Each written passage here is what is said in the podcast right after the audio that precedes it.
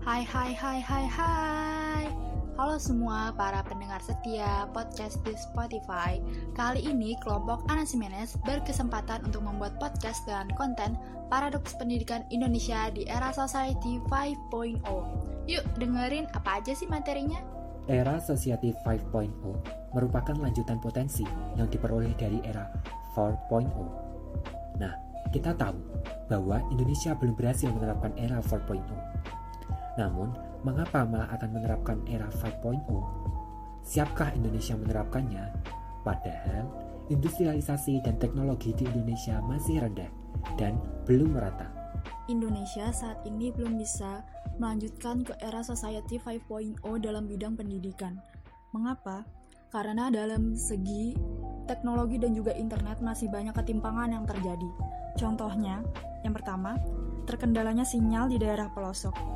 Karena masih sulitnya akses menuju daerah tersebut, sehingga untuk membangun akses jaringan internet yang stabil belum bisa dilakukan secara maksimal. Yang kedua, terkendalanya listrik sebab belum meratanya pasokan listrik yang mengalir secara utuh di daerah pedesaan. Lalu yang ketiga, karena medan yang cukup sulit seperti melewati pegunungan, hutan, akses listrik yang dibangun tidak bisa mengalir setiap saat, sehingga sering mengalami mati listrik. Ditambah lagi adanya ketimpangan teknologi antara Pulau Jawa dan pulau-pulau di sekitarnya, terutama daerah 3T, terdepan, terluar, dan tertinggal. Kita ambil contoh Kalimantan. Di sini jaringan untuk mengakses internet sangat susah. Bahkan mungkin di pelosok Jawa sekalipun ketimpangan teknologi ini masih menjadi masalah besar bagi Indonesia dalam pemerataan teknologi. Guru yang belum melek teknologi dan masih bingung terhadap penggunaannya juga menjadi kontra nih teman-teman terhadap pendidikan Indonesia di era Society 5.0 ini. Saya akan melanjutkan diskusi kontra paradoks pendidikan di era Society 5.0, nah, khususnya di bidang interaksi dan komunikasi yang minim. Nah, yang pertama, di era yang serba maju seperti sekarang ini, apalagi kita sedang menghadapi pandemi yang luar biasa, apa pun kegiatan, terutama di bidang pendidikan, dilakukan secara online. Nah, hal ini dapat mengakibatkan interaksi yang terjadi antara tenaga pendidik dan siswa itu kurang dan tidak dilakukan secara menyeluruh karena informasi yang disampaikan atau materi yang disampaikan oleh tenaga pendidik tidak tersalurkan dengan baik. Nah, selanjutnya ada juga kecenderungan siswa yang membuka sosial media dahulu daripada konten pendidikan untuk sekolah. Nah, ini hal yang perlu kita perhatikan dengan baik. Karena siswa yang seharusnya menerima materi dari tenaga pendidik malah membuka hal yang tidak bermanfaat. Poin selanjutnya adalah mengenai kondisi siswa yang berbeda-beda. Keadaan lingkungan rumah antara satu sama lain jelas berbeda, dan itu membuat suasana yang dirasakan pun juga berbeda. Hal ini jelas mempengaruhi efektivitas belajar pada anak. Contohnya adalah ada seorang anak yang ada di rumah disuruh membantu pekerjaan orang tua sehingga anak tersebut tidak fokus pada sekolahnya. Di aspek kesehatan siswa, terlalu sering menatap gawai atau layar komputer akan menyebabkan mata cepat lelah Bahkan hal yang lebih buruknya yaitu menyebabkan mata minus. Selain itu, bisa juga membuat kita merasa jenuh ataupun stres yang mungkin saja dapat mengganggu kesehatan mental kita. Orang tua yang gaptek atau bingung teknologi sehingga nggak bisa mengikuti proses belajar mengajar online anaknya. Ketidakpahaman ini membuat orang tua nggak bisa mendampingi anaknya dalam belajar online, sehingga anak menjadi stres dan terbebani. Jadinya orang tua membiarkan anaknya bermain. Yang selanjutnya adalah Society 5.0 hanyalah kedok pemerintah dan politik belaka. Society 5.0 hanya dipakai oleh para intelijen untuk proyeknya, padahal tidak ada jaminan atas berhasilnya proyek ini di Indonesia. Adanya culture shock yang terjadi karena Menteri Pendidikan sering menerapkan kebijakan-kebijakan baru terhadap pendidikan di Indonesia yang sifatnya tiba-tiba sehingga masyarakat menjadi sulit beradaptasi.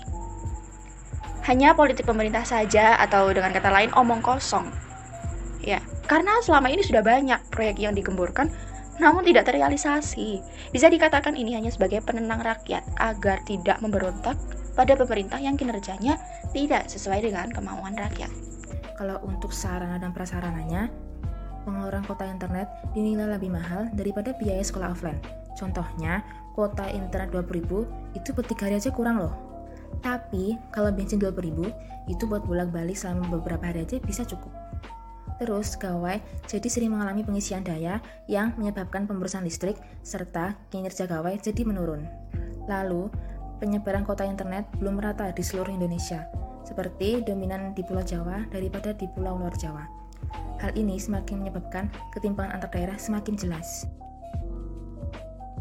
Saya menyatakan sependapat dengan teman-teman saya mengenai paradoks pendidikan di Indonesia era Society 5.0 ada beberapa alasan yang membuat saya berada di pihak mereka. Alasan yang pertama yaitu era Society 5.0 merupakan era di mana kita dipaksa dan dituntut untuk menjadikan teknologi sebagai komponen utama dalam kehidupan kita, khususnya dalam bidang pendidikan. Namun kita ketahui bahwa pendidikan di Indonesia kurang mampu untuk menerapkan era Society 5.0. Hal itu dapat dilihat dari sistem pendidikan di Indonesia khususnya dalam bidang perkuliahan. Dalam bidang perkuliahan, kurang luasnya kuota dalam jurusan saintek. Padahal, Indonesia ingin mewujudkan adanya era Society 5.0 yang sebenarnya jurusan saintek ini dapat mendukung Indonesia untuk mengembangkan teknologi. Akan tetapi pada kenyataannya, di Indonesia malah lebih luas lapangan kerja jurusan soshum dan banyaknya kuota dalam jurusan tersebut. Alasan yang kedua yaitu kurangnya persiapan komponen pendidikan seperti kurikulum. Memang, kurikulum di Indonesia sudah tergolong baik. Namun, dalam hal teknologi, Indonesia masih tertinggal jauh dengan negara-negara lain. Yang ketiga yaitu, sekolah secara online tidak mendorong kita untuk mendapatkan soft skill seperti leadership yang banyak didapat dari sekolah offline. Sekian argumen saya. Terima kasih. Selanjutnya, kontra mengenai penerapan pendidikan berbasis teknologi 5.0, yaitu dari sistem pendidikan. Bisa kita sadari sebagai bagian dari pelaku dalam dunia pendidikan Indonesia, bahwa sistem pendidikan di Indonesia belum sepenuhnya konsisten. Seringnya regulasi sistem pendidikan dan reshuffle menteri pendidikan menjadikan kebimbangan sebenarnya akan ke arah mana sistem pendidikan Indonesia ini dibawa. Kurikulum yang diterapkan juga sering kali bermasalah, misalnya saja pada penerapan kurikulum 2013.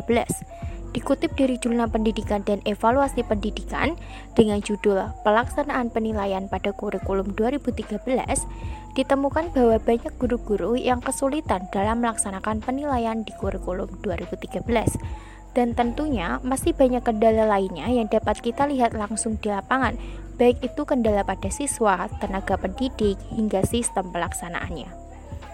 Selain itu, pendidikan berbasis teknologi juga masih kurang.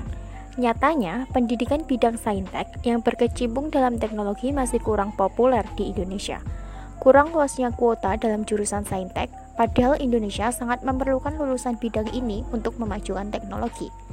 Tentunya ini menjadi PR, agar ke depannya sistem pendidikan Indonesia dapat menerapkan teknologi secara maksimal dan memeratakannya ke setiap wilayah di Indonesia untuk dapat bersaing di era Society 5.0. Indonesia akan mengalami bonus demografi. Keadaan itu tentunya akan mempermudah penerapan Society 5.0. Tapi tidak ada jaminan atas keberhasilan Society 5.0 karena masih ada banyak ketimpangan yang ada di Indonesia. Contohnya pada generasi tertinggal yang cenderung berada di pelosok dan sulit akses pendidikan. Apakah mereka akan terus tertinggal atau bisa mengikuti? Tidak ada jaminan berhasil jika ketimpangan itu masih ada. Bagaimana jika ada pelatihan? Anggaran negara belum tentu mencukupi karena pengeluaran negara juga banyak. Selain itu, daerah 3T juga akan sulit terdampak oleh pelatihan itu karena sulitnya akses mereka. Dan kesimpulan akhirnya adalah Proyek Society 5.0 ini adalah proyek besar yang berjangka panjang. Proyek ini untuk di Indonesia, sendiri masih membutuhkan beberapa aspek-aspek penting atau dukungan lebih agar berjalan dengan lancar dan sesuai tujuan. Sehingga untuk saat ini, proyek ini mungkin belum bisa untuk diterapkan.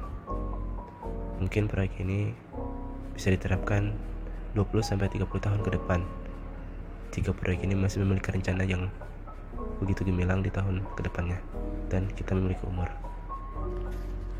Oke, itu dia podcast tentang Paradox Society 5.0 dari anak Simenes. Sekian dan terima kasih. Sampai jumpa di podcast selanjutnya. So, stay healthy. Bye bye.